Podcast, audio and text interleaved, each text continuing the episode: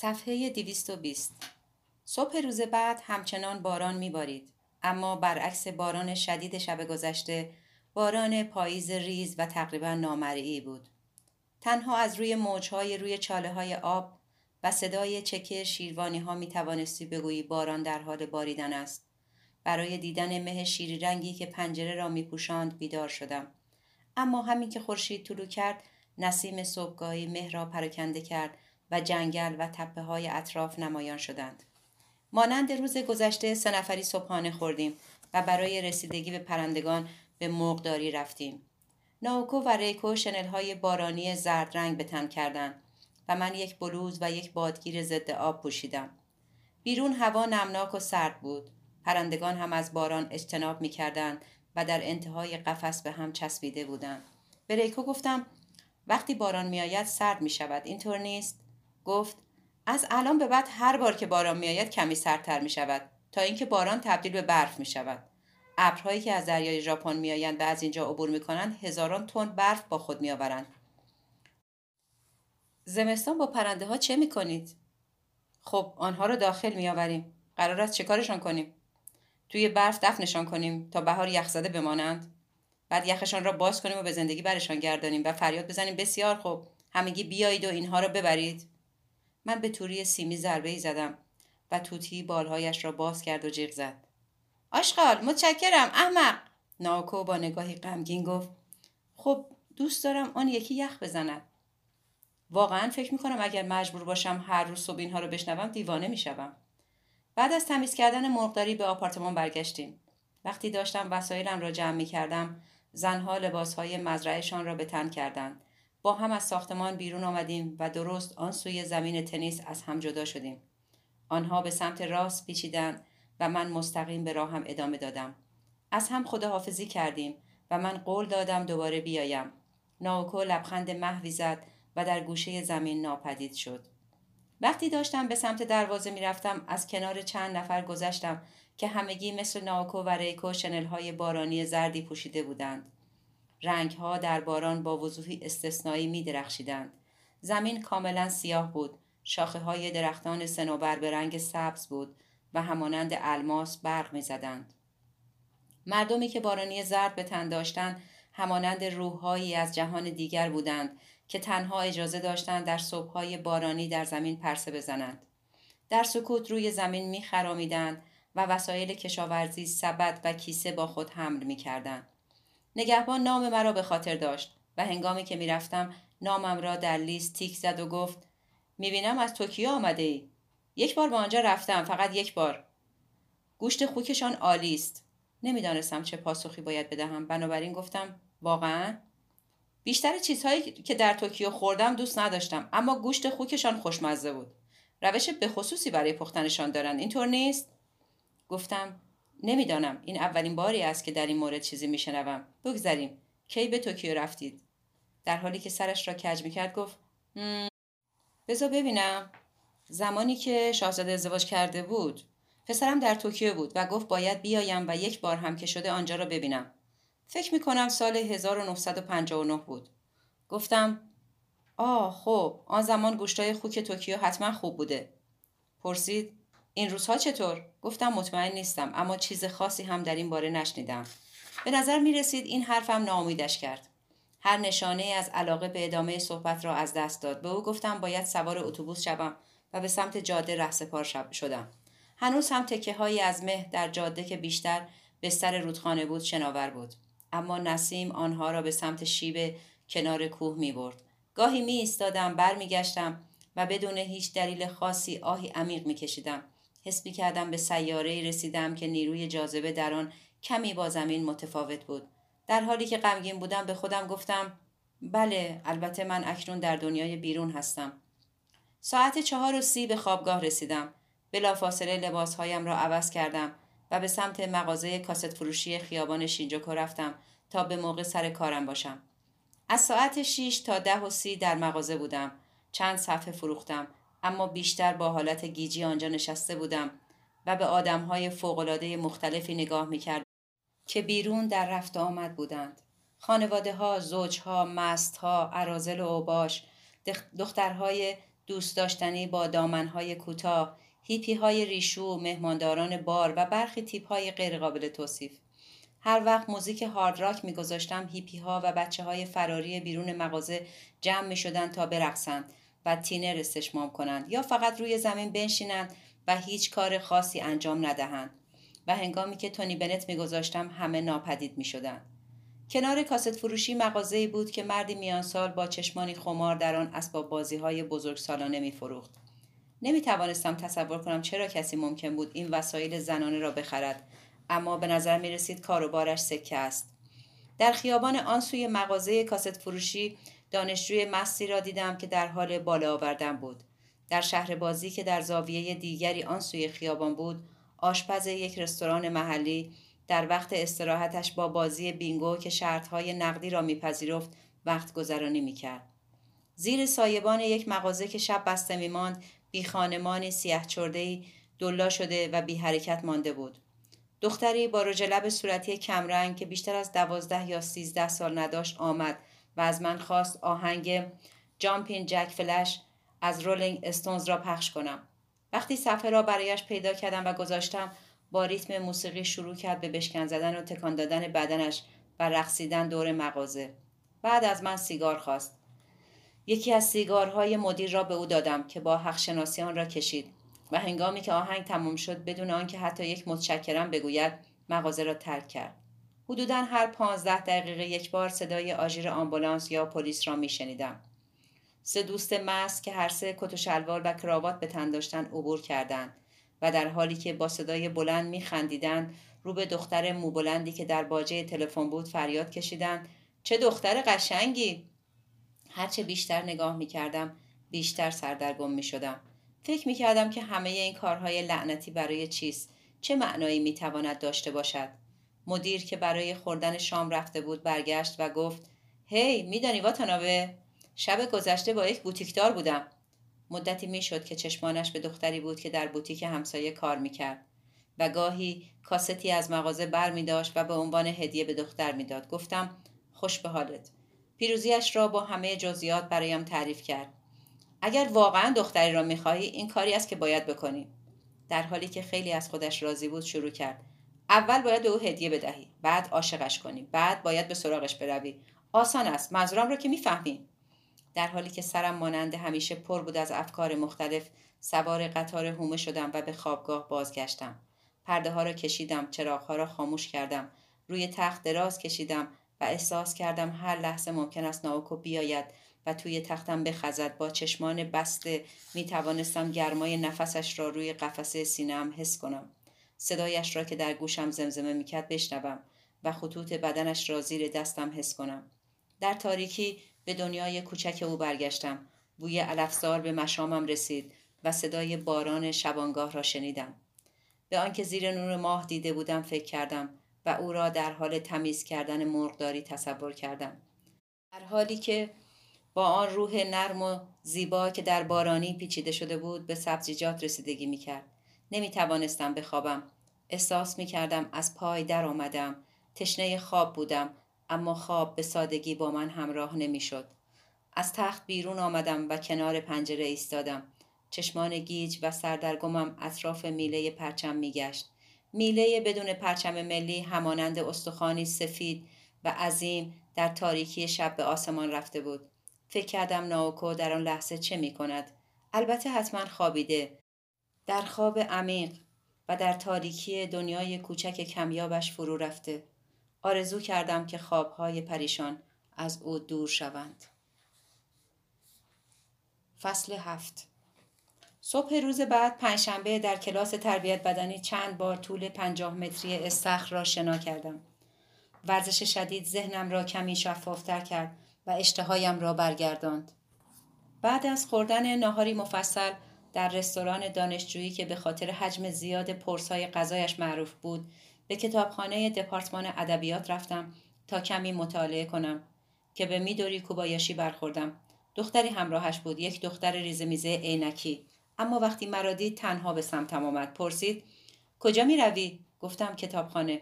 ولش کن بیا با هم بریم نهار بخوریم. نظرت چیست؟ تازه نهار خوردم. خب که چی؟ دوباره بخور.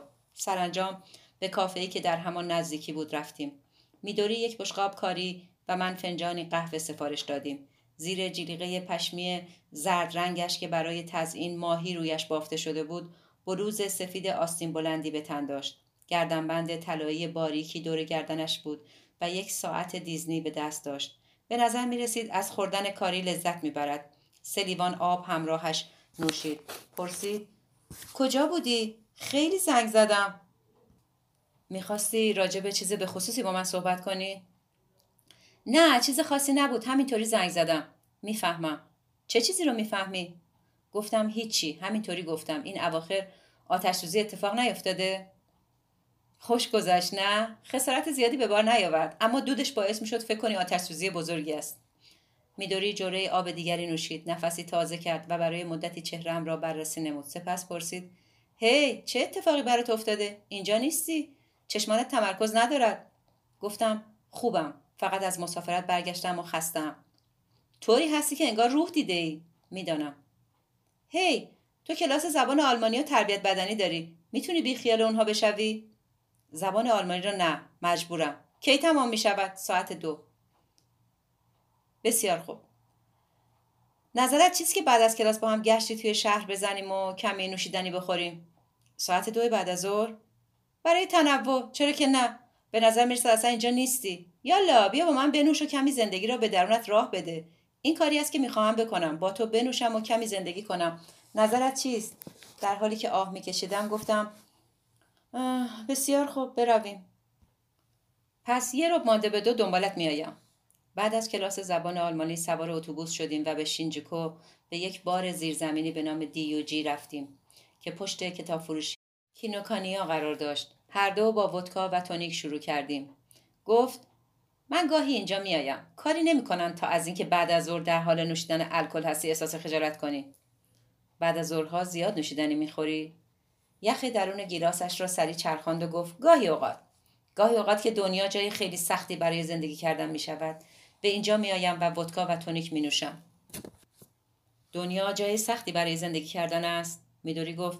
یه وقتایی. من هم مشکلات کوچولوی خاص خودمو دارم. مثل چی؟ مثل خانواده مثل دوستان مثل عادت ماهیانه نامنظم و از این چیزها. یک نوشیدنی دیگر سفارش بدهیم. بسیار خوب.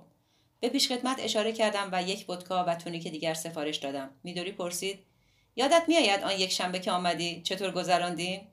دربارهش فکر کردم خوب بود واقعا خوب بود. گفتم چه خوب. ادای مرا درآورد. چه خوب؟ خیلی عجیب صحبت می‌کنی. واقعا؟ به هر حال درباره آن دفعه فکر کردم. به اینکه چقدر خوب می‌شد اگه آن ملاقات اولین ملاقات زندگیم بود. اگر می توانستم ترتیب اتفاقات زندگیم را عوض کنم قطعا و قطعا آن را اولین دیدارم قرار می‌دادم و بعد بقیه زندگیم را با فکر کردن به چیزهایی میگذراندم مثل اینکه هی نمی‌دونم چه اتفاقی برای اون پسر افتاد. برای او که اولین بار مرا در تراس ملاقات کرد. الان باید 58 سال داشته باشد. عالی نمی‌شد؟ در حالی که داشتم مغز یک پسته را میجویدم گفتم بله واقعا عالی می‌شد. هی چت شده چرا نیستی؟ هنوز جوابم رو نداده ای بعد از کمی تحمل گفتم که احتمالا هنوز کاملا با دنیا تطبیق نیافتم. نمی‌دانم احساس می‌کنم این دنیا دنیای واقعی نیست. مردم منظره هیچ کدام به نظرم واقعی نمی‌رسند. میدوری آرنجش را روی پیشخانه بار گذاشت و به من نگاه کرد. در ترانه جیم موریسون هم چنین چیزی بود مطمئنم. مردم عجیبن. وقتی تو یک غریبه ای میدوری گفت بگذریم. گفتم بگذریم.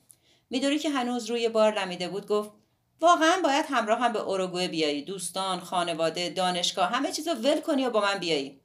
در حالی که میخندم گفتم فکر بدی نیست. به نظرت فوقالعاده نیست که همه چیز و همه کس را رها کنی جایی بروی که حتی یک نفر را هم نمی‌شناسی؟ گاهی اوقات دوست دارم این کار رو بکنم گاهی اوقات واقعا دلم می‌خواد این کار رو انجام دهم. مثلا فکر کن برویم یه جای خیلی دور و من یک عالم بچه مثل گاوهای نر کوچک برایت بیاورم. خندیدم و سومین جین و ودکایم را نوشیدم. میدوری گفت فکر نمی کنم تو واقعا یه عالم بچه گاو نره کوچک بخواهی. گفتم وسوسه شدم. دوست دارم ببینم چه شکلی می‌شوند. میدوری یک پسته خورد و گفت بسیار خوب مجبور نیستی آنها رو بخواهی. اینجا نشستم بعد از ظهر نوشیدنی می نوشم و هر چرا که به ذهنم می‌رسد می‌گویم. مثل اینکه می‌خواهم همه چیز را ول کنم و به جایی فرار کنم. رفتن به اروگوئه چه فایده دارد؟ تنها چیزی که دارم کسافت خر است. شاید حق با تو باشد. همه جا کسافت خر است. اینجا آنجا کل دنیا کسافت خر است. هی نمی‌تونم این رو باز کنم. تو بازش کن. و یک پسته به من داد. کمی با آن بر رفتم تا بالاخره بازش کردم. اما یک شنبه گذشته خیلی خوب بود. رفتم به تراس با تو تماشا کردن آتش نوشیدن آبجو آواز خواندن. نمی‌دانم آخرین بار کی بود که چنین حس آرامشی داشتم. مردم همیشه می‌خواهند مرا مجبور به انجام کاری کنند. از همان لحظه که مرا می‌بینند شروع می‌کنند به گفتن اینکه من چه باید بکنم. تو حداقل مرا مجبور به انجام کاری نکردی. آنقدر خوب تو را نمی‌شناسم که بخواهم به انجام کاری مجبورت کنم. منظورت این است که اگر مرا بهتر بشناسی مثل بقیه آدم ها چیزهایی را به من تحمیل می‌کنی گفتم شاید مردم در دنیای واقعی این گونه زندگی می‌کنند دائم چیزهایی را به هم تحمیل می‌کنند تو این کار نمی کنی. این را می‌دانم. درباره کارهایی که مجبور به انجامشان می‌شوی و تحمیل چیزها به دیگران متخصص هستم. تو از آن نوع آدم ها نیستی. به همین خاطر می توانم با تو راحت باشم. هیچ میدانی چقدر آدم تو دنیا وجود دارند که دوست دارند دیگران را مجبور به انجام یک سری کارها کنند و چقدر هم هستند که این تحمیل را میپذیرند هزاران نفر. تازه به این خاطر سر و صدا هم راه میاندازند مثلا می‌گویند مجبورش کردم مجبورم کردی. این چیزی است که دوست دارند اما من از این کار خوشم نمیآید. این کار را می‌کنم فقط به این کار را می‌کنم فقط به این دلیل که مجبورم. تو دیگران را وادار به انجام چه کارهایی می‌کنی و دیگران چه کارهایی را به تو تحمیل می‌کنند؟ میدوری یک تکه یخ توی دهانش گذاشت و برای مدتی آن را مکید. پرسید می‌خواهی مرا بهتر بشناسی؟ به نوعی بله. هی ببینم. من همین الان تو پرسیدم که می‌خوای مرا بهتر بشناسی؟ این دیگه چه جور جواب دادنه؟ گفتم بله میداری. دوست دارم تو را بهتر بشناسم. واقعا؟ بله واقعا. حتی اگر مجبور شوی چشمانت را از روی چیزی که می‌بینی به سوی دیگری بچرخانی؟ یعنی تو اینقدر بدی؟ میدوری با اخ گفت خب به نوعی.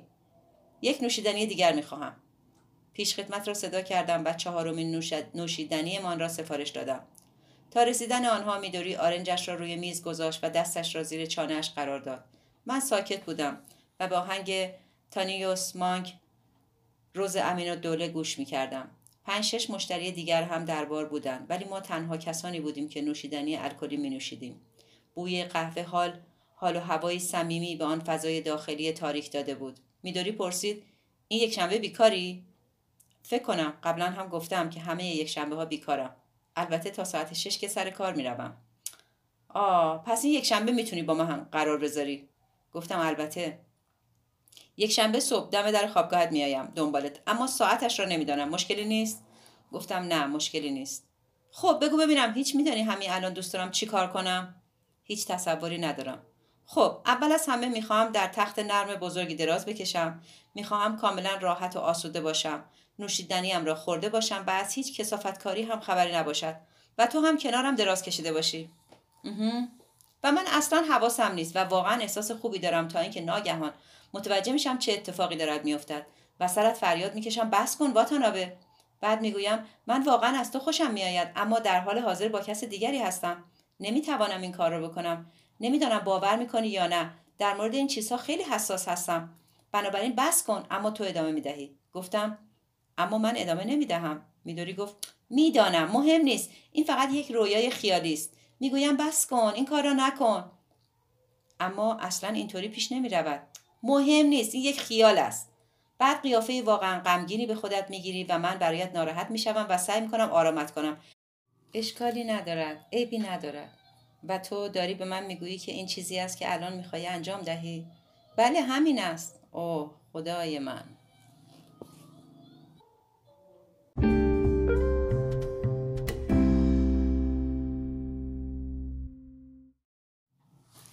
صفحه 231 بعد از خوردن پنج ودکا و تونیک از بار بیرون آمدیم. وقتی خواستم صورت حساب بار را بدهم میدوری روی دستم زد و یک ده هزار ینی کاملا نو را که از کیفش درآورده بود داد. گفت اشکالی نداره تازه حقوق گرفتم و تو را هم من دعوت کردم. البته اگر از آن فاشیست هایی نباشی که اعتقاد دارن نباید اجازه دهی زنی برایت نوشیدنی بخرد. نه نه مشکلی با این قضیه ندارم. و من هم اجازه نمی‌دادم با من باشی. کمی مست بودیم. میدوری پایش روی پله لیز خورد و تقریبا روی پله ها افتادیم. لایه ابری که آسمان را تیره کرده بود اکنون ناپدید شده بود و خورشید اسگاه نور ملایمش را روی خیابانهای شهر میافکند. مدتی گشت زدیم.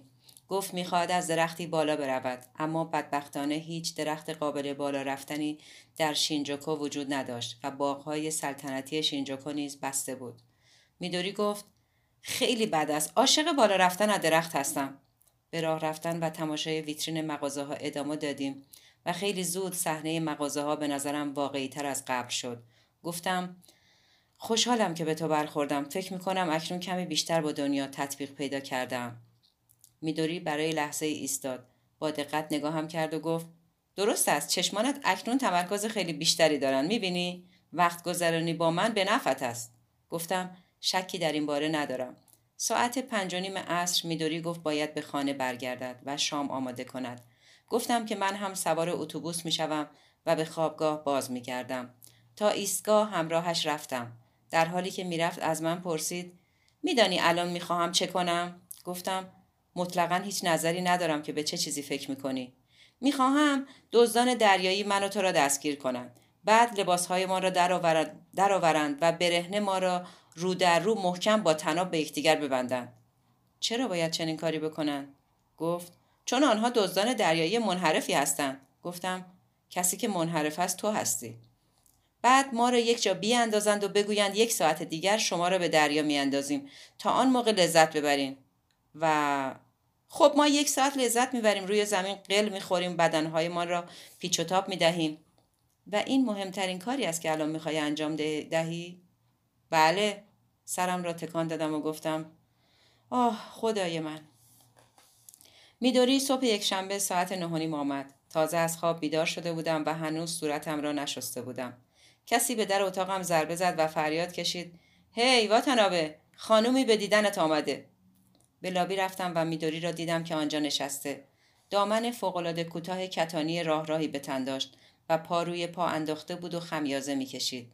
هر دانشجویی که برای خوردن صبحانه از کنارش میگذشت سرعتش را کم می‌کرد و به پاهای بلند و باریک میدوری چشم میدوخت واقعا اندام زیبایی داشت پرسید خیلی زود آمدم شرط میبندم تازه بیدار شده ای.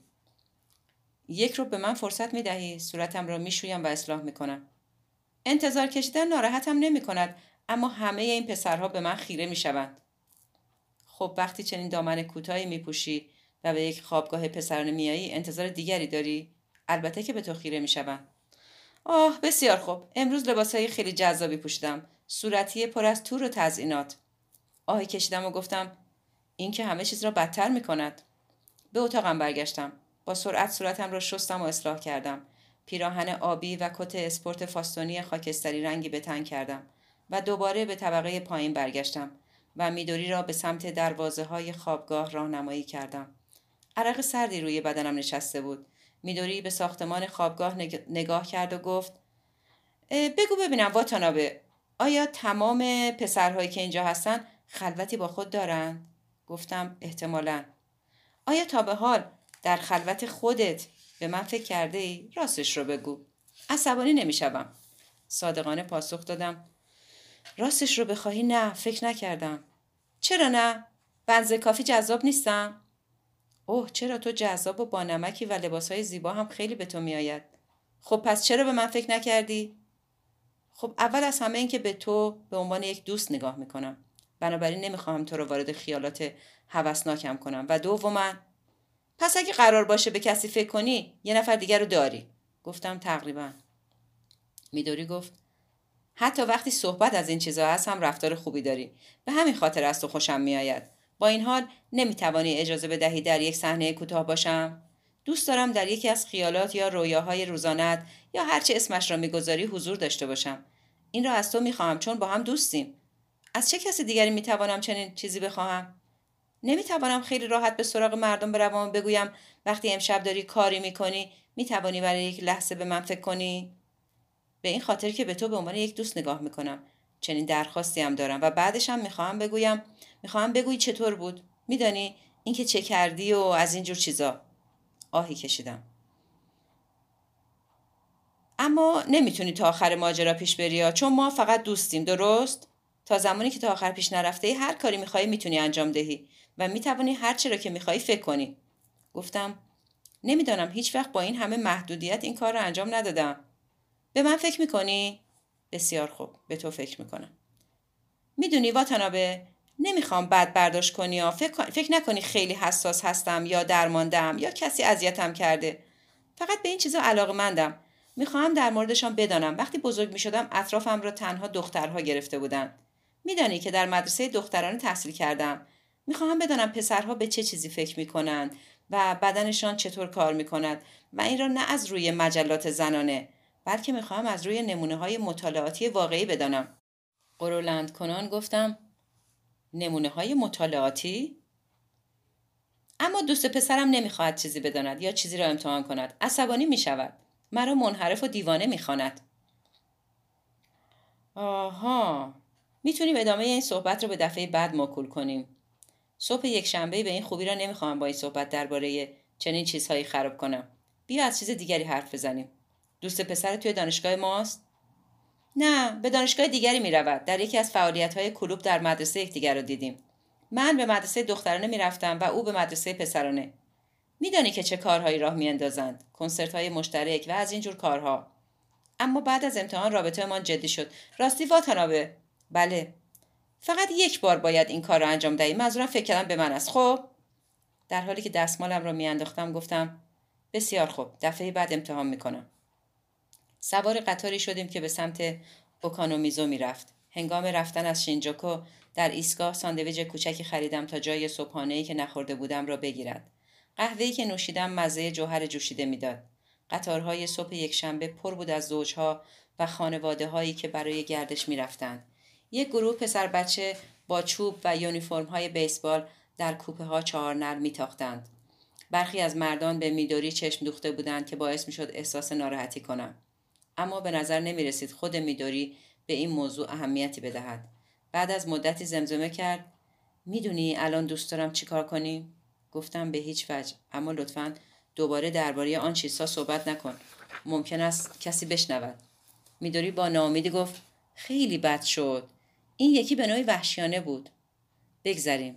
چرا به اوکانومیزا میریم؟ فقط بیا خودت خواهی دید. با آن همه با آن همه مدرسه پیش دانشگاهی اطراف ایستگاه اوکانومیزو یک شنبه ها آن ناحیه پر بود از بچه های مدرسه ای که برای تمرین تستنی در حال رفتن سر کلاس بودند. میدوری در حالی که با یک دست بند کیف دوشیش را چسبیده بود و با دست دیگر دست مرا گرفته بود راهش را از میان جمعیت باز کرد. بدون هیچ مقدمه پرسید هی باتانابه می توانی فرق بین وچه شرطی حال و وچه شرطی گذشته را در زبان انگلیسی بگویی؟ گفتم فکر کنم بتوانم. پس بذار بپرسم. چیزهایی مانند این در زندگی روزمره به چه دردی می‌خورد گفتم به هیچ درد شاید خیلی کاربرد نداشته باشد اما به نوعی مشقی است که کمک می‌کند در کل چیزها را به صورت سیستماتیک تر بیاموزی میدوری برای لحظه ای به صورت جدی در این باره فکر کرد و سپس گفت تو فوقالعاده ای هرگز این مطلب به ذهنم نرسیده بود همیشه به چیزهایی مانند وجه شرطی و حساب و دیفرانسیل و علامتهای شیمیایی به عنوان چیزهایی کاملا بیمصرف نگاه کردم.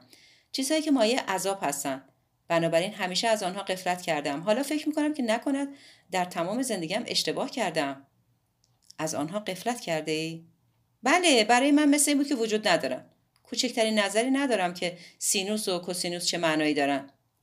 باور کردنی نیست. چطور امتحان داده ای؟ چطور وارد دانشگاه شدی؟ میدوری گفت احمق نشو. برای پشت سر گذاشتن امتحان ورودی نیاز نیست چیزی بلد باشی. تنها چیزی که نیاز داری کمی فراست است و من بصیرت و بینش عظیمی دارم. از بین سه پاسخ زیر پاسخ صحیح را انتخاب کنید. من فورا می‌فهمم پاسخ صحیح کدام است.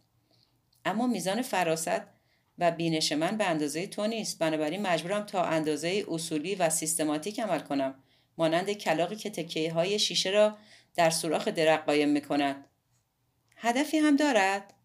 نمی‌دانم. احتمالا انجام برخی کارها را ساده تر می کند. چه کارهایی؟ مثال بزن.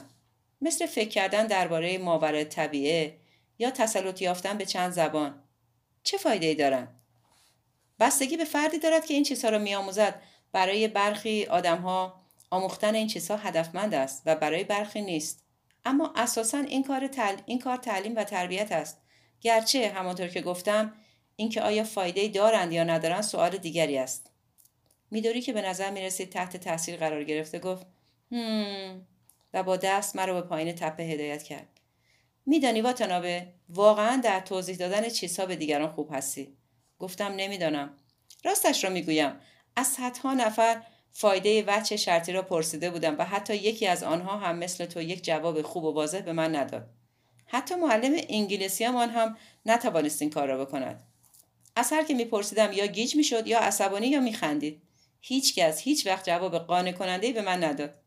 اگر کسی مثل تو اطرافم بود که سوالاتم را از او میپرسیدم و توضیح مناسبی به من می‌داد شاید حتی به بچه شرطی علاقمند هم می‌شدم. اه لعنتی. گفتم هم. آیا تا به کتاب کاپیتال را خانده ای؟ بله البته نه همش را ولی قسمت هایی از آن را خواندم. مثل بیشتر مردم. معنیش را فهمیدی؟ برخی قسمتهایش را فهمیدم اما نه همش را برای خواندن کتابی مانند کاپیتال باید آمادگی ذهنی لازم را داشته باشی. اما فکر می‌کنم اندیشه کلی مارکسیسم را فهمیدم. فکر می‌کنی یه دانشجوی سال اولی که تا امروز کتابهایی مثل این نخونده می‌تواند با خواندن کاپیتال آن را بفهمد؟ می‌توانم بگویم تقریبا غیر ممکن است. میدانی؟ وقتی به دانشگاه رفتم به یک گروه موسیقی سنتی پیوستم. فقط می‌خواستم آهنگ بخوانم. اما اعضای گروه یک عده شیاد بودن. حتی فکر به آنها هم موهای تنم را سیخ می‌کنند وقتی وارد کلوب می‌شدی اولین چیزی که از تو می‌خواستند این بود که مارکس بخوانی. از صفحه فلان تا فلان را برای دفعه بعد بخوان. بعد یک نفر در مورد اینکه چطور ترانه های محلی و قومی باید عمیقا در جامعه و حرکت های رادیکال نقش داشته باشد سخنرانی کرد. خب به جهنم. به خانه رفتم و تا آنجا که می‌توانستم سخت تلاش کردم مارکس را بخوانم. اما یک کلمهش را هم نفهمیدم. از بچه شرطی هم بدتر بود. بعد از خواندن سه صفحه تسلیم شدم. بنابراین در جلسه هفته بعد مانند یک پیشاهنگ کوچک خوب گفتم که مارکس را خواندم اما آن را نفهمیدم. از آن زمان به بعد با من مثل یک احمق رفتار کردم. گفتن که من هیچ نگاه منتقدانه به نبرد بین طبقات ندارم و اینکه یک افلیج اجتماعی هستم. میدانی این مسئله خیلی جدی بود و همه اینها به این خاطر بود که گفته بودم نمی‌توانم نوشته های مارکس را بفهمم. واقعا وحشتناک نبودند؟ گفتم آها. و مباحثه هایشان هم خیلی وحشتناک بود. همه از کلمات قلمبه سلمبه استفاده و تظاهر می‌کردند که می‌دانند چه خبر است. اما من هر وقت چیزی را نمیفهمیدم سوال می‌کردم. مثلا میپرسیدم این بهره برداری امپریالیستی که در موردش صحبت می‌کنید چیست؟ آیا به به کمپانی هند شرقی ربط دارد؟ آیا برخورد با تقابل صنعتی آموزشی به این معناست که بعد از فارغ, فارغ التحصیلی نباید برای یک کمپانی کار کنیم و از این جور سوالات. اما نه تنها هیچکس چیزی رو برای من توضیح نمی‌داد بلکه واقعا عصبانی می شدن می توانی باور کنی؟ گفتم بله می توانم باور کنم. یه بار یکی از پسرها بر سرم فریاد زد. هرزه احمق وقتی مغزت اینقدر خالی چطور زندگی می‌کنی؟ خب بعد تمام شد. نمی‌خواستم این چیزا رو تحمل کنم. بسیار خوب من اونقدر را باهوش نیستم. از طبقه کارگر هستم اما این طبقه کارگر است که دنیا را میچرخاند و این طبقه کارگر است که مورد بهره برداری قرار می‌گیرد. این دیگر چجور انقلابی است که فقط کلمات قلمبه سلمبه ای را که طبقه کارگر نمی‌تواند بفهمد از دهان بیرون میریزد. این دیگر چه انقلاب اجتماعی مزخرفی است؟ میدانی من هم دوست دارم دنیا را جای بهتری کنم. اگر واقعا کسی مورد بهره برداری و سوء استفاده قرار می‌گیرد ما باید این کار را متوقف کنیم. این چیزی است که با آن اعتقاد دارم. و به همین خاطر است که سوال می‌پرسم. درست نمی‌گویم؟ درست می‌گویی. خب بعد ناگهان متوجه شدم که همهشان شیادند فقط یه چیز در ذهنشان بود. دخترهای جدید را با کلمات قلمبه سلمبه که اینقدر به آن مغرورند تحت تاثیر قرار دهند.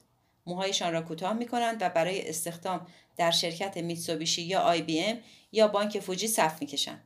با زنان زیبایی ازدواج می‌کنند که هرگز مارکس نخواندهاند و روی بچه هایشان اسامی فانتزی جدید می‌گذارند. برای اینکه حالت تهوع بگیری همین کافی است. برخورد با آنچه که تقابل صنعتی آموزشی مینامند مرا نخندان. اعضای جدید هم به همان اندازه بد بودند آنها هم هیچ چیزی نمیفهمیدند. اما وانمود می‌کردند می‌فهمند و به من میخندیدند. بعد از جلسه من می‌گفتند احمق نباش. خب چه اهمیتی دارد که نمی‌فهمی؟ فقط با هر چه که می‌گویم موافقت کن. هی hey, واتانابه چیزای دیگه هم هست که مرا بیش از این دیوانه کرده. می‌خوای بشنوی؟ البته چرا که نه. خب یه بار جلسه سیاسی شبانه ترتیب دادن و به هر کدام از دخترها گفتن 20 کوفته برنجی برای تغذیه نیمه شب آماده کند میدانی صحبت از تبعیض جنسی است اما تصمیم گرفتم برای یک بار هم که شده ساکت بمانم مثل یک دختر خوب 20 کوفته برنجی کامل با امهبوشی در درونش و نوری در قسمت بیرونی درست کردم پانوشت امببوشی نوعی آلو نمکی که در غذاهای ژاپنی استفاده می شود. نوری نوعی جلبلک دریایی خوراکی. و فکر می‌کنی در مقابل تلاشم چه دریافت کردم؟ بعد از خوردن همه شکایت کردن که چرا توی کوفته برنجی های من فقط امببوشی بوده و چرا هیچ چیز دیگری همراهش نیاورده بودم. بقیه دخترها درون کوفته برنجی هایشان تکه های ماهی کاد و سالمون گذاشته بودند و تکه های خوب و زخیمی از تخم مرغ سرخ شده هم اضافه کرده بودند. آنقدر عصبانی شده بودم که نمی‌توانستم صحبت کنم این های انقلابی فکر می‌کردن کی هستند که درباره کوفت برنجی سر و صدا به راه میانداختند و نق می‌زدند اگر به کودکان گرسنه هند فکر می‌کردند باید به خاطر بهوشی و نوری شاکر هم میبودند خندیدم. خب بعد برای کلوب چه اتفاقی افتاد؟ میدوری گفت آنقدر عصبانی بودم که جوان از کلوب بیرون اومدم. بیشتر از بیشتر این نوع دانشجویان متقلب هستند. تا حد مرگ میترسند کسی بفهمد چیزهایی هم هست که نمی‌دانند. همه کتاب های یکسانی می‌خوانند. همه شعارهای یکسانی از دهانشان بیرون میریزد و عاشق گوش دادن به جان کورترین و دیدن فیلم های پازولینی هستند تو به این کلوب می‌گویی انقلاب؟ هی از من نپرس. من هرگز یک انقلاب ندیدم. خب اگر این انقلاب است می‌توان به ریشان خندید. احتمال داشت به خاطر, به خاطر گذاشتن هوشی در کوفته برنجی به من شلیک کنند. احتمالا به تو به خاطر نفهمیدن وجه شرطی شلیک می‌کردن ممکن بود. باور کن می‌دونم چه می‌گویم. من از طبقه کارگرم. انقلاب بشود یا نشود طبقه کارگر به دست و پنجه نرم کردن با زندگی در همان سوراخ‌های کسافت قدیمی ادامه می‌دهد. یک انقلاب چیست؟ قطعا تنها عوض کردن نام سالن شهر نیست. اما آن پسرها این را نمی‌دانند. آنها و کلمه های قلمبه سلمبهشان. بگو ببینم با تنابه تا به حال یک معمور مالیات دیده ای؟ نه. خب من تعداد زیاده از آنها را دیدم. سرزده وارد می شوند و ادای انسانهای قدرتمند را در می آورند. این دفتر چیست؟ هی شما کاست ها را خیلی در هم و بر هم نگاه می دارید. به این می گویید هزینه همین حالا می خواهم همه رسیدهایتان را ببینم. در این میان ما یک گوشه قوز می کنیم و وقت شام باید از سوشی دلوکس برایشان شام سفارش بدهیم. اما بگذار این را هم بگویم که پدرم هرگز حتی یک بار هم از مالیات فرار نکرد. این گونه بود. یک انسان سرسخت و صادق قدیمی. اما وقتی این را به مأمور مالیات می گفتیم تنها کاری که می توانست بکند گشتن و گشتن و گشتن و گشتن بود. اینجا درآمدها نسبتا کم است. اینطور فکر نمی کنی؟ خب البته وقتی هیچ پولی در نمیآوری درآمد کم می شود. می‌خواستم فریاد بزنم برو این کار را جایی انجام بده که پول در میآورند فکر می‌کنی برخورد یک مأمور مالیات با انقلاب عوض می شود؟ خیلی شک دارم خیلی همین من دیگه هیچ انقلاب لعنتی را باور نمی کنم. عشق تنها چیزی است که می‌خواهم باورش کنم. گفتم بگذریم. میدوری گفت بگذریم. پرسیدم هی کجا می رویم؟ بیمارستان. پدرم آنجاست. نوبت من است که تمام روز پیشش باشم. پدرت؟ فکر کردم در اوروگوئه است.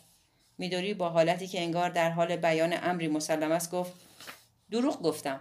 همیشه درباره رفتن به اروگوئه داد و فریاد راه میانداخت اما هرگز نتوانست آن را محقق کند به سختی می توانست از توکیو خارج شود پرسیدم حالش چقدر بد است گفت فرصت زیادی ندارد. در سکوت راه رفتیم. می‌دانم چه می‌گویم. همان بیماری است که مادرم به آن دچار بود. تومور مغزی. باور می‌کنی؟ هنوز دو سال از مرگ مادرم بر اثر تومور مغزی نگذشته و حالا او هم دچار هم بیماری شده. راهروی بیمارستان دانشگاه از ملاقات کنندگان و بیمارانی که علائم بیماریشان خیلی جدی نبود پر سر و صدا و شلوغ بود. و همه جا آن بوی مخصوص بیمارستان به مشام می رسید. بوی مواد ضد عفونی کننده و گلهایی که ملاقات کنندگان آورده بودند بوی ادرار و تشک ها پرستاران با کفش های پاشنه بلندشان که صدای ترق ترق خشکی می کرد سریع از این سو به آن سو می رفتن. پدر میدوری در اتاق نیمه خصوصی و تخت نزدیکی به در بستری بود. به پهلو دراز کشیده بود. مانند موجودی کوچک با جراحتی مهلک. دست چپش بی حرکت افتاده و سرومی دستش را سوراخ کرده بود. مردی کوچک و لاغر بود و این احساس را در انسان برمیانگیخت که هر روز کوچکتر و لاغرتر می شود. سرش با باند سپیدی بسته شده بود و دستش که مانند خمیر سفید بود از جای تزریق ها و سرم ها نقطه نقطه شده بود. چشمان نیمه بازش به نقطه‌ای در فضا خیره بود. دو گوی خون گرفته که هنگام ورودمان به اتاق ناگهان به سمت ما چرخید. چشمهایش برای حدود ده ثانیه روی ما متمرکز ماندند. سپس دوباره به همان نقطه مشخص در فضا برگشتند. وقتی آن چشمها را می‌دیدی میفهمیدی که او به زودی خواهد مرد. هیچ نشانی از زندگی در جسمش نبود. تنها ردی بود از چیزی که زمانی زندگی نامیده می‌شد. بدنش مانند خانه قدیمی و ویرانی بود که لوازم و اسبابش را برده بودند و منتظر تخریب نهاییش بود. اطراف لبهای خشکش انبوهی از ریش مانند علف هرز رویده بود. به همین خاطر فکر کردم حتی بعد از اینکه یک مرد نیروی حیاتش را هم از دست می دهد، ریش هنوز به رشد ادامه می دهد.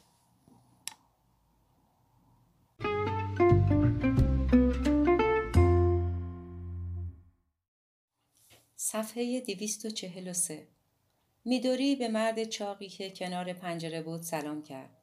مرد سرش را تکان داد و لبخند زد. ظاهرا نمی توانست صحبت کند. چند بار صرفه کرد و بعد از نوشیدن چند جوره آب از لیوانی که کنار بالشش بود چرخید و روی پهلویش دراز کشید و نگاهش را به بیرون از پنجره دوخت. آن سوی پنجره تنها یک تیر چراغ برق و چند سیم به چشم می‌خورد. هیچ چیز دیگری نبود. حتی ابرهای آسمان هم دیده نمی شدند. میدوری انگار که بخواهد میکروفونی را آزمایش کند در گوش پدرش زمزمه کرد چطوری پدر؟ امروز حالت چطور است؟ پدرش لبهایش را حرکت داد. گفت خوب نیستم. خیلی به صحبت کردن نمیمانست. بیشتر شبیه شکل دادن کلمات در هوای خشک ته گلویش بود. گفت سرم. میدوری پرسید سردرد داری؟ پدرش گفت آره. نمی توانست بیشتر از یک هجا را یک جا بیان کند. میدوری گفت خب تعجبی ندارد. تازه سرت را باز کردند. البته که دردناک است. خیلی بد است. اما سعی کن شجاع باشی. این دوستم واتانابه است. گفتم از ملاقات با شما خوشبختم. پدر میدوری لبانش را تا نیمه از هم باز کرد. سپس دوباره آنها را بست. میدوری به چهارپایه پلاستیکی که پایین تخت بود اشاره کرد و گفت بنشینم. کاری را که گفته بود انجام دادم. به پدرش کمی آب داد و پرسید آیا میوه یا دسر میوه می‌خواهد یا نه؟ پدرش گفت نه. و هنگامی که میدوری اصرار کرد باید چیزی بخورد گفت قبلا خوردم روی میز کنار تخت یک بطری آب یک لیوان یک بشقاب و یک ساعت کوچک قرار داشت. میدوری از ساک بزرگی که زیر میز بود پیژامه تمیز یک لباس زیر و چند چیز دیگر بیرون آورد. آنها را صاف کرد و در کمد کنار در قرار داد. زیر کیسه مقداری غذا برای بیمار بود. دو گرفت فرود ژله میوه و سه عدد خیار. میدوری پرسید خیار؟ اینا اینجا چی کار می‌کنن؟ نمی‌دونم چی تو مغز خواهرم می‌گذارد. پای تلفن دقیقا گفتم که چه چیزهایی بخرد و مطمئنا اصلا اشاره به خیار نکردم. قرار بود کیوی بخرد. گفتم شاید منظورت را متوجه نشده. بله شاید اما اگر کمی فکر می‌کرد می‌فهمید خیار میوه مناسبی نیست. منظورم این است که بیمار باید چه کند؟ روی تخت بنشیند و خیار خام بجود. پدر خیار می‌خواهی؟ پدر میدوری گفت نه. میدوری سر تخت نشست. خلاصه ای از اخبار خانه را برای پدرش تعریف کرد. تصویر تلویزیون خراب شده و او هم یک تعمیرکار خبر کرده. امهشان که در تاکایدو زندگی می کند چند روز دیگر برای دیدنشان می آید آقای میاباکی داروساز از دوچرخش افتاده و از این جور چیزها. پدرش با ناله پاسخش را می‌داد. مطمئنی نمی‌خوای چیزی بخوری؟ پدرش پاسخ داد نه. تو چطور واتنابه؟ کمی گرب فرود می‌خوری؟ نه. چند دقیقه بعد میدوری مرا به اتاق تلویزیون برد و روی کاناپه سیگاری کشید. سه بیمار دیگر که پیژامه به تن داشتند هم در حال کشیدن سیگار و تماشای یک مباحثه سیاسی بودند. میدوری در حالی که چشمانش برق می‌زد گفت هی آن پیرمرد که اسای زیر بغل دارد از لحظه که وارد اتاق شده این به پاهای من خیره شده. آنکه پیژامه آبی به تن دارد و عینک زده. وقتی اینجوری لباس میپوشی انتظار دیگری داری؟ اما خوب است. شرط میبندم همهشان خسته شدن شاید برایشان خوب باشد. شاید هیجان کمک کند زودتر بهبود یابند. البته تا زمانی که تاثیر برعکس نداشته باشد. میدوری به دودی که از سیگارش برمیخواست خیره شد و گفت میدانی پدرم آنقدرها هم بد نیست. گاهی اوقات از دستش عصبانی می‌شوم چون چیزهای وحشتناکی می‌گوید. اما در کل انسان صادقی است. واقعا عاشق مادرم بود. در این مورد در این یک مورد با تمام شروع اشتیاقی که می‌توانسته داشته باشد زندگی کرده. شاید کمی ضعیف باشد و اصلا به درد کسب کار نخورد. و مردم خیلی از او خوششان نیاید. اما صد بار بهتر از متقلبان و دروغگویانی است که دوروبر کارهای ساده میگردند. چون انسانهای بیارزشی هستند من هم هرگز حرفی که می‌زنم پس نمی‌گیرم. بنابراین خیلی با هم دعوا می‌کنیم. اما او مرد بدی نیست. میدوری مانند آنکه چیزی را که کسی در خیابان انداخته بگیرد دستم را گرفت و روی پایش گذاشت. نیمی از دستم روی دامنش بود و بقیه دستم پایش را لمس می‌کرد. مدتی به چشمانم نگاه کرد. سپس گفت ببخشید که تو را به چنین جایی آوردم اما می توانی کمی بیشتر پیشم بمانی؟ گفتم اگر بخواهی تمام روز با تو میمانم تا ساعت پنج. با تو بودن را دوست دارم و کار دیگری هم ندارم. معمولا یک شنبه چطور میگذرونی؟ گفتم لباسهایم را می‌شویم و اتو می‌کنم. گمان نکنم بخوای چیز زیادی درباره او دوستت برام بگی. درست است؟ نه نمی‌خواهم. خیلی پیچیده است.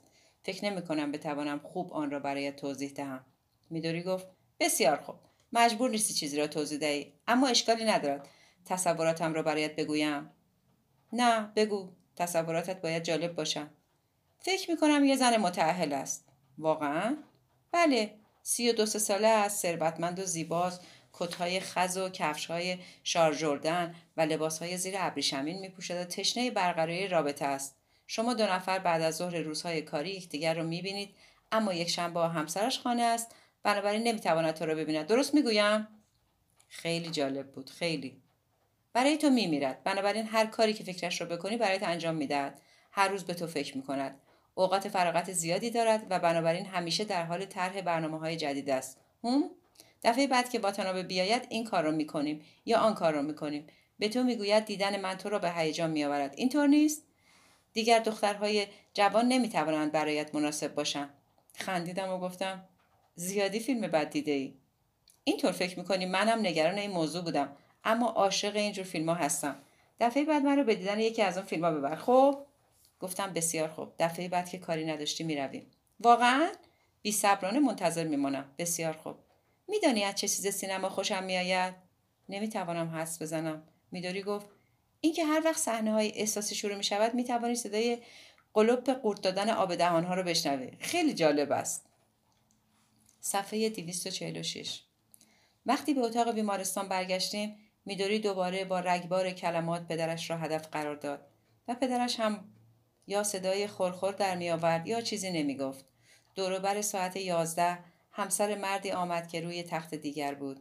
پیژامه همسرش را عوض کرد و برایش میوه پوست کند. صورت گردی داشت و انسان خوبی به نظر می رسید. او و میدوری حرفهای زیادی برای گفتن داشتند. پرستاری با یک سرم جدید آمد و قبل از رفتن کمی با میدوری و همسر آن مرد صحبت کرد. نگاهم را از پنجره به بیرون از اتاق و سیمهای برق دوختم. گاهی گنجیشکا چرخی می‌زدند و بعد روی سیمها می نشستند. میدوری با پدرش حرف زد. عرق روی, عرق روی پیشانیش را پاک کرد و کمک کرد مخاطی را که در گلویش بود توی دستمال توف کند و با همسر بیمار کناری و پرستار گپ می‌زد و گاهی به سمت من اشاره می‌کرد و سرم را چک می‌کرد ساعت یازده و سی دکتر برای ویزیت روزانه آمد بنابراین من و میدوری از اتاق بیرون رفتیم و در راهرو به انتظار ایستادیم هنگامی که دکتر بیرون آمد میدوری درباره وضعیت پدرش پرسید دکتر گفت خب او تازه عمل را پشت سر گذاشته و به او مسکن می دهیم. بنابراین تقریبا نیمه هوشیار است. برای بررسی نتایج عمل به دو یا سه روز دیگر زمان نیاز داریم. اگر همه چیز خوب پیش برود بهبود خواهد یافت و اگر خوب پیش نرود خب در آن صورت باید تصمیماتی اتخاذ کنیم. دوباره که قرار نیست سرش رو باز کنید. دکتر گفت واقعا الان نمی‌توانم چیزی بگویم. اوه دامن خیلی کوتاهی به تن کرده اید. زیباست نه؟ دکتر پرسید توی راپلا چه می‌کنید میدوری گفت کار خاصی نمی‌کنم اجازه میدم هم سر جایش بمانم پرستارهایی که پشت دکتر بودن با دهان بسته خندیدن باور کردنی نیست. یکی از این روزها باید بیایید و اجازه دهید که سر شما را باز کنیم تا ببینیم توش چه خبر است. لطفی در حق من بکن و تا وقتی توی بیمارستان هستی از آسانسور استفاده کن. نمی‌توانم بیماران بیشتری را پذیرش کنم. همین الان هم سرمان خیلی شلوغ است. بعد از رفتن دکتر خیلی زود وقت نهار فرا رسید. یک پرستار چرخ دستی را که از غذا پر بود حل می‌داد و از یک اتاق به اتاق دیگر می‌رفت. به پدر میدوری پوتاژ سوپی غریز شامل سبزیجات حبوبات گوش یا ماهی. میوه ماهی بیاستخوان آبپز و سبزیجاتی دادند که به صورت ژله درآمده بودند. میدوری پشتش را گرفت و با استفاده از دسته‌ای که در پایین تخت بود کمی بلندش کرد و قاشق قاشق سوپ را توی دهانش ریخت. بعد از پنج شش قاشق پدرش صورتش را برگرداند و گفت دیگر نمی‌خواهم. میدوری گفت حداقل این را بخور. بعدا ناامیدم کردی. اگه غذای مناسبی نخوری هرگز نمی‌توانی دوباره قدرت بگیری. هنوز دستشویی نداری؟ نه. هی واتانابه بیا به یه کافه تریا برویم. با رفتن موافقت کردم. اما در حقیقت من هم زیاد اشتهای خوردن نداشتم. کافتریا پر بود از دکترها پرستاران و ملاقات کنندگان صف بلندی از میزها و سندلیها اتاق عظیم زیرزمین مانند بدون پنجره را پر کرده بود. و به نظر می رسید همه دهانها در حال خوردن یا صحبت بدون شک درباره بیماران باشد. اتاق مانند یک تونل سر و صدا را منعکس می کرد. گاه و بیگاه سیستم پیج بیمارستان در میان همهمه دکتر یا پرستاری را صدا می‌زد. در حالی که من منتظر خالی شدن یک میز بودم میدوری دو غذا گرفت و در سینی آلومینیومی آورد کروکت با سس سالاد سیب زمینی کلم ریز شده سبزیجات بخارپس شده برنج و سوپ میسو که این مواد هم در همان ظروف پلاستیکی که برای بیماران استفاده می‌شد در سینی چیده شده بود من نیمی از غذایم را خوردم به نظر می رسید میدوری تا آخر از خوردنش خوردن غذایش لذت می برد. در حالی که جرعه‌ای از چایش را می نوشید گفت گرسنه نیستی؟ گفتم نه خیلی. به اطراف کافتریا نگاهی انداخت و گفت به خاطر بیمارستان است. این اتفاق همیشه برای کسانی که عادت به چنین جاهایی ندارن میافتد. بوها، صداها، هوا، صورت بیماران، استرس، ناراحتی، ناامیدی، درد، خستگی اینها اشتهایت را از بین می‌برند. اما وقتی به این چیزها عادت کنی دیگر برایت مشکلی به وجود نمیآورند به علاوه نمی‌توانی از یک بیمار مراقبت کنی مگر اینکه خودت غذای مناسب بخوری حقیقت دارد می‌دانم چه می‌گویم این کار را برای پدر بزرگ مادر بزرگ و مادرم انجام دادم و اکنون هم دارم از پدرم مراقبت می‌کنم. هیچ وقت نمیدانی کی می‌توانی غذا بخوری. بنابراین مهم است که وقتی می‌توانی چیزی بخوری. گفتم منظورت را می‌فهمم. بستگان برای ملاقات میآیند و اینجا با من غذا می‌خورند و همیشه نیمی از غذایشان میماند. درست مثل تو. همیشه هم می‌گویند آه میداری. فوقالعاده است که تو چنین اشتهای خوبی داری. ناراحت تر از آن هستم که بتوانم چیزی بخورم. اما گذشته از شوخی من کسی هستم که واقعا از بیمار مراقبت می‌کنم. آنها فقط سری می‌زنند و همدردی خودشان را نشان می‌دهند. من کسی هستم که کسافت ها را تمیز می کنم خیط توی گلوی بیمار را خالی پیشانیش را پاک می کنم اگر همدردی برای پاک کردن کسافت کافی بود من پنجاه بار بیشتر از هر کس دیگری همدردی می کردم به جای دیدن اینها مرا می بینند که تمام غذایم را می خورم و نگاه خیرهشان را به من می دوزند و می گویند آه میدوری تو اشتهای خیلی خوبی داری. فکر می کنم من چه هستم یابویی که به عرابه بسته شده آنقدر سن دارند که بدانند کار دنیا واقعا چگونه پیش می رود. پس چرا انقدر احمقم؟ پرتوم تراخ حرف زدن آسان است. اما مهم این است که آیا می توانی کسافت ها را پاک کنی یا نه؟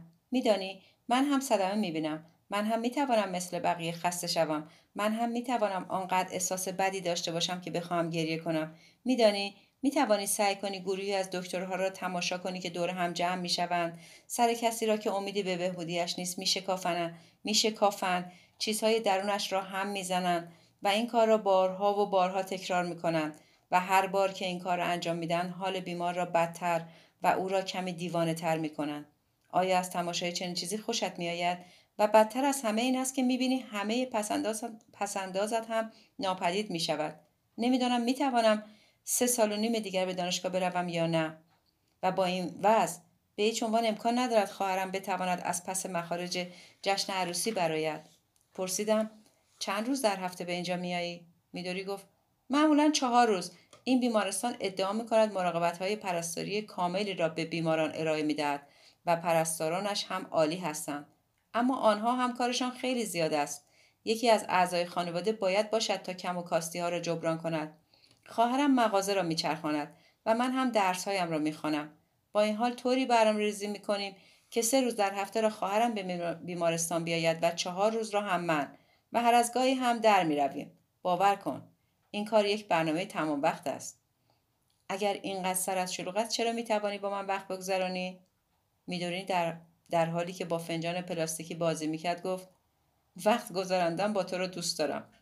گفتم چند ساعتی از اینجا برو بیرون و کمی قدم بزن. من از پدرت مراقبت می‌کنم. چرا؟ چون نیاز داری از بیمارستان بیرون بروی و کمی با خودت باشی و آرامش پیدا کنی. با کسی صحبت نکن. فقط ذهنت را از همه چیز پاک کن. میدوری برای دقیقه در این باره فکر کرد و بعد با سر تایید کرد و گفت شاید حق با تو باشد اما میدانی چه باید بکنی چطور از او مراقبت می‌کنی دیدم چی کار کردی تقریبا فهمیدم باید چی کار بکنم سرم را چک می‌کنم به او آب می‌دهم عرقش را پاک می‌کنم و کمک می‌کنم خیلی گلویش را تف کند. لگن زیر تخت است و اگر گرسنه شد بقیه ناهارش را می‌دهم. هر چیزی هم که نمی‌دانم از پرستار می‌پرسم. میدوری با لبخند گفت فکر می‌کنم همین کافی باشد. فقط یک چیز دیگر. گاهی اوقات مغزش شوخیش می‌گیرد و چیزهای عجیبی می‌گوید. چیزهایی که هیچکس نمی‌تواند بفهمد. اگر این کار را کرد ناراحت نشو. گفتم مشکلی پیش نمیآید. وقتی به اتاق برگشتیم میدوری به پدرش گفت باید به کاری رسیدگی کند و اینکه وقتی او نیست من مراقبش خواهم بود. به نظر می رسید که پدرش در پاسخ به این صحبت ها حرفی برای گفتن ندارد. شاید من برایش هیچ معنایی نداشتم. تنها آنجا دراز کشیده و به سقف خیره شده بود. اگر گاهی پلک نمی‌زد گمان می‌کردی مرده. چشمانش دو کاسه خون بود. طوری که انگار مس کرده و هر بار که نفس عمیقی می‌کشید سوراخهای بینیش کمی گشاد می‌شدند. به جز این هیچ کدام از ماهیچه های بدنش را حرکت نمی‌داد. برای پاسخ به میدوری هم هیچ تلاشی نکرد. نمی توانستم بفهمم در عمق تیره هوشیاریش به چه فکر می کند یا چه احساسی دارد. بعد از اینکه میدوری رفت فکر کردم شاید بهتر باشد سعی کنم با پدرش صحبت کنم.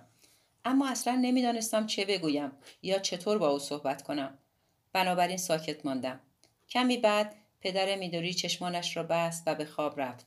روی چهارپایه کنار تخت نشستم و به حرکات گاه و بیگاه بینیش چشم دوختم و امیدوار بودم بعد از این همه مدت در آن لحظه نمیرد. فکر کردم چقدر عجیب می شود اگر این مرد در حال نف... در حالی نفس آخرش را بکشد که من در کنارش هستم. به حال برای اولین بار در عمرم بود که او را ملاقات می کردم و تنها چیزی که ما را به هم متصل می کرد میدوری بود.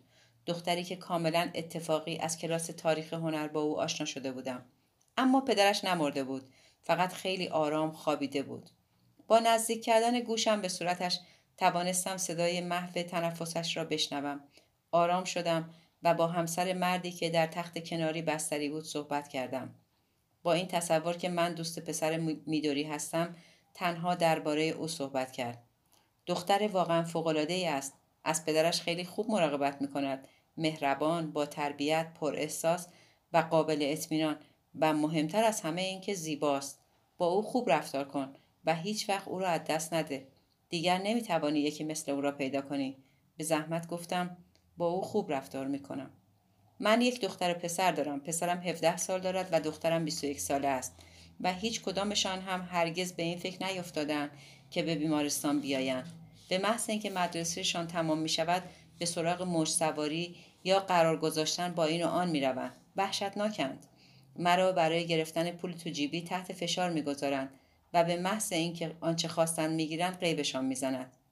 زن ساعت یک و نیم بعد از ظهر رفت تا کمی خرید کند. به نظر می رسید هر دو مرد خوابیدند نور ملایم آفتاب عصر اتاق را در خود غرق کرده بود. احساس می کردم هر لحظه ممکن است همانطور که روی صندلی نشستم خوابم ببرد. گلهای داوودی زرد و سپید توی گلدان روی میز کنار پنجره پاییز را به مردم یادآور می‌شد.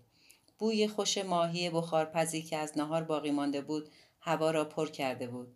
پرستاران ترق ترق به راه رفتن در راه رو ادامه می‌دادند و با صدایی واضح و نافذ با یکدیگر حرف می‌زدند. گاهی توی اتاق نگاهی میانداختند و وقتی می‌دیدند هر دو بیمار خوابیدند به من لبخند می‌زدند. با خودم گفتم کاش چیزی برای خواندن داشتم. اما هیچ مجله یا کتاب یا روزنامه در اتاق نبود. تنها یک تقویم به دیوار آویزان بود. به ناوکو فکر کردم و گیره مویی که روی موهایش بود به انحنای کمرش چرا خودش را آنگونه برایم به نمایش گذاشت؟ آیا در خواب راه می‌رفت؟ یا شاد؟ شاید این تصویر تنها از تخیلاتم سرچشمه می گرفت. هرچه بیشتر زمان میگذشت و از آن دنیای کوچک دورتر می شدم بیشتر در مورد اتفاقاتی که آن شب رخ داده بود نامطمئن می شدم. اگر به خودم می گفتم حقیقت داشتن باور می کردم همهشان حقیقی بودند و اگر به خودم می گفتم خیال بودند به نظرم خیال و رویا می رسیدند. بیش از آن واضح و مملو از جز... جزئیات بودند که رویا باشند و کاملتر و زیباتر از آن بودند که بتوانند واقعی باشند. بدن ناوکو و نور ماه پدر میدوری ناگهان بیدار شد و شروع به صرفه کرد که باعث شد دست از خیال پردازی بردارم. کمک کردم خلط گلویش را در دستمالی تف کند و عرق روی پیشانیش را با حوله پاک کردم. پرسیدم کمی آب می‌خواهید؟ در جواب سوالم سرش را چهار میلیمتر به علامت آری تکان داد. لیوان کوچک آب را برایش نگاه داشتم تا بتواند آرام آرام جوره آب بنوشد. لبان خشکش میلرزید و گلویش حرکت می‌کرد. همه آب نیمگرم درون لیوان را نوشید. پرسیدم کمی بیشتر می‌خواهید؟ به نظر می رسید سعی دارد صحبت کند. بنابراین گوشم را به دهانش نزدیک کردم. با صدایی آرام و خوش گفت کافی است. صدایش از قبل هم آرامتر و خشکتر بود. چرا چیزی نمی‌خورید؟ باید گرسنه باشید. با تکان جزئی سر موافقتش را اعلام کرد. مانند میدوری تختش را کمی بالا آوردم و شروع به دادن ماهی بخارپز و ژله سبزیجات به او کردم. زمان فوقالعاده زیادی طول کشید تا نیمی از غذایش تمام شد. بعد از خوردن نیمی از غذا سرش را به نشانه اینکه به اندازه کافی خورده کمی تکان داد. حرکتش تقریبا غیرقابل دیدن بود. ظاهرا حرکت بیشتر باعث می شد احساس درد کند. پرسیدم میوه میل دارید؟ گفت نه. گوشه های لبش را با دستمال پاک کردم و قبل از آنکه بشقاب ها را به راه رو ببرم تختش را به حالت اول برگرداندم پرسیدم خوشمزه بود پاسخ داد افتضاح لبخندی زدم و گفتم بله به نظر هم بد می رسید. به من خیره شده بود. به نظر می رسید نمی تواند تصمیم بگیرد چشمانش را بازتر کند یا ببندد و در سکوت دراز بکشد. نمی‌دانم آیا می‌دانست من که هستم؟ به نظر می رسید هنگامی که با من است آرامتر از زمانی است که میدوری در اطرافش حضور دارد. احتمالا مرا با کس دیگری اشتباه گرفته بود یا شاید این من بودم که ترجیح می‌دادم اینگونه فکر کنم. روی چهارپایه نشستم و پا روی پا انداختم و گفتم روز زیبایی است پاییز است یک شنبه هوا عالی است و هر جا که می‌روی شلوغ است آرام دراز کشیدن در خانه بهترین کاری است که در چنین روز خوبی می‌توان انجام داد بودن در آن شلوغی خیلی خسته کننده است. هوا هم تمیز نیست. من اکثر مواقع یک شنبه ها لباس می‌شویم. صبح لباس ها را می‌شویم روی پشت بام خوابگاه پهن می‌کنم. قبل از غروب آنها را جمع می‌کنم و خیلی خوب همهشان را اتو می‌کشم. اتو کردن برایم کار سختی نیست. از صاف کردن چروک ها رضایت خاصی حس می‌کنم. در این کار تقریبا مهارت پیدا کردم. البته اوایل افتضاح بودم و چین و چروک روی همه لباس ها باقی میموند. اما بعد از یک ماه تمرین دیگر یاد گرفتم. بنابراین یک شنبه ها روز شستشو و اتو کشی است. البته امروز دیگر نمی‌توانم این کار را انجام دهم. خیلی بد شد. یک روز عالی برای شستشو را از دست دادم. اما اشکالی ندارد. فردا زود بیدار می شوم و انجامش می دهم. نگران نباشید. یک شنبه ها کار دیگری برای انجام دادن ندارم. فردا صبح بعد از اینکه لباس شستنم را تمام کردم و آنها را برای خوش شدن آویزان نمودم سر کلاس ساعت ده حاضر می شوم. همان درسی که با میدوری در یک کلاس هستیم. تاریخ هنر. من روی اورپید کار می کنم با کارهای اورپید آشنایی دارید؟ از یونان باستان است. یکی از سه تراژدی نویس بزرگ یونان. دو نفر دیگر آسخلیوس و سوفوکل بودند. اینطور تصور می‌شد که سوفوکل در مقدونیه بر اثر گاز یک سگ از دنیا رفته. اما همه به این افسانه باور ندارند. به حال این اورپید است. من کارهای سفوک را بیشتر دوست دارم. اما فکر می کنم این موضوع کاملا سلیقه‌ای است. واقعا نمی‌توانم بگویم کدام یک بهتر هستند چیزی که نمایشنامه هایش را منحصر به فرد می کند این است که اتفاقات و مسائل چنان در هم میپیچند که شخصیت ها به دام میافتند. منظورم را می‌فهمید؟ تعداد بسیار زیادی از مردم ظاهر می‌شوند و هر کدام هم موقعیت و دلایل و بهانه های خود را دارند و هر کدام هم دنبال درستی و شادی میگردند. که از نظر خودشان درست است. در نتیجه کاملا واضح است که هیچ کس نمی‌تواند کاری انجام دهد. منظورم این است که اساسا یافتن عدالت و درستی یا پیروزی و شادی برای همه غیر ممکن است. بنابراین هرج و مرج همه جا را فرا می‌گیرد و بعد فکر می‌کنید چه اتفاقی میافتد. ساده است. در نهایت ناجی ظاهر می شود و همه را هدایت می کند تو برو آنجا تو بیا اینجا تو با او برو و تو برای مدتی همینجا بمان. همین. به نوعی مانند تعمیرکار است و سرانجام همه چیز خیلی خوب و کامل می شود به این امداد غیبی می گویند تقریبا همیشه این امداد غیبی در نمایشنامه های اورپید اتفاق می افتد و این جایی است که انتقادهای زیادی به او می شود.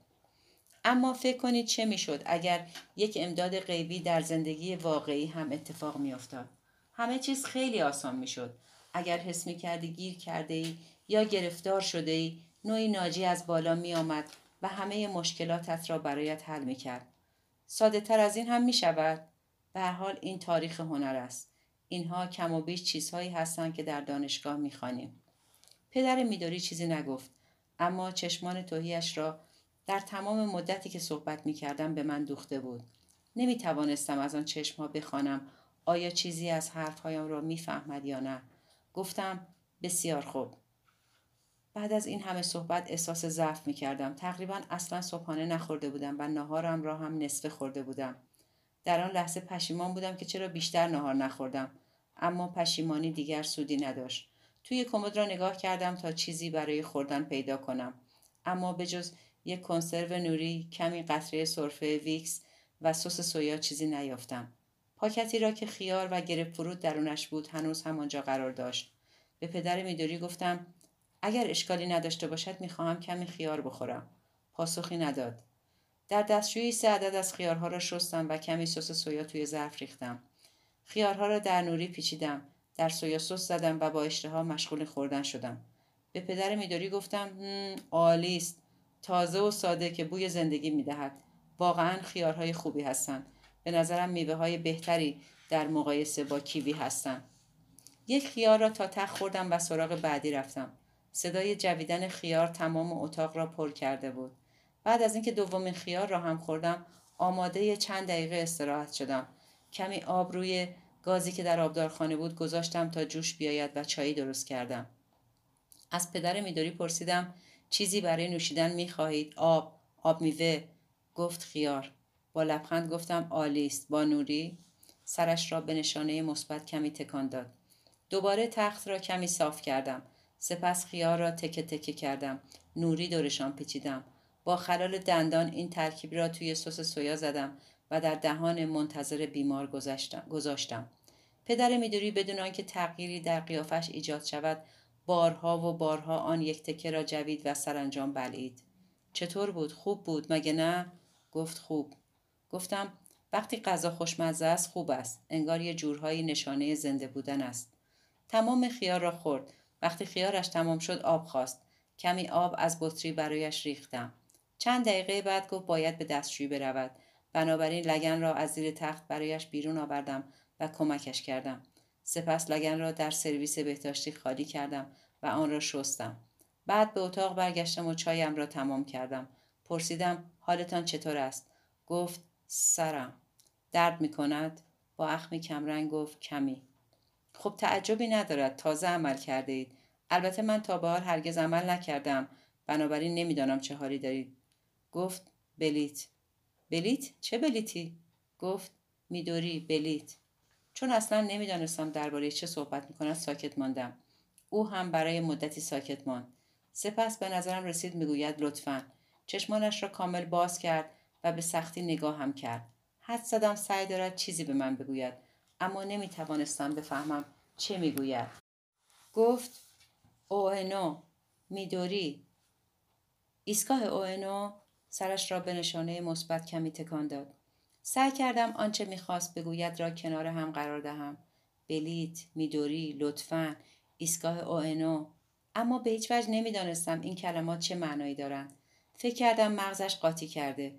اما در مقایسه با قبل چشمانش بسیار هوشیارتر به نظر می رسید. دستی که سرم نداشت را بلند کرد و به سمت من گرفت. با لرزشی که دستش داشت کاملا مشخص بود این کار برایش تلاشی عظیم است. ایستادم و دست نحیف و پرچین و چروکش را در دست گرفتم. با تمام قوا دستم را فشرد و دوباره گفت لطفا. گفتم نگران نباشید من خودم مراقب بلیت و میدوری خواهم بود. دستش را رها کرد و چشمانش را بست. سپس در حالی که با صدای بلند نفس می‌کشید به خواب رفت. از زنده بودنش مطمئن شدم. سپس بیرون رفتم تا کمی بیشتر آب بجوشانم و چای درست کنم. همانطور که مایه گرم را مزه مزه می کردم متوجه شدم به نوعی این مرد را که در آستانه مرگ بود دوست دارم. همسر بیمار کناری چند دقیقه بعد آمد و پرسید آیا همه چیز خوب بوده یا نه به او اطمینان دادم که هیچ مشکلی پیش نیامده همسر او هم خواب به نظر می رسید تنفسش عمیق و آرام بود. بعد از ساعت سه بود که میدوری برگشت.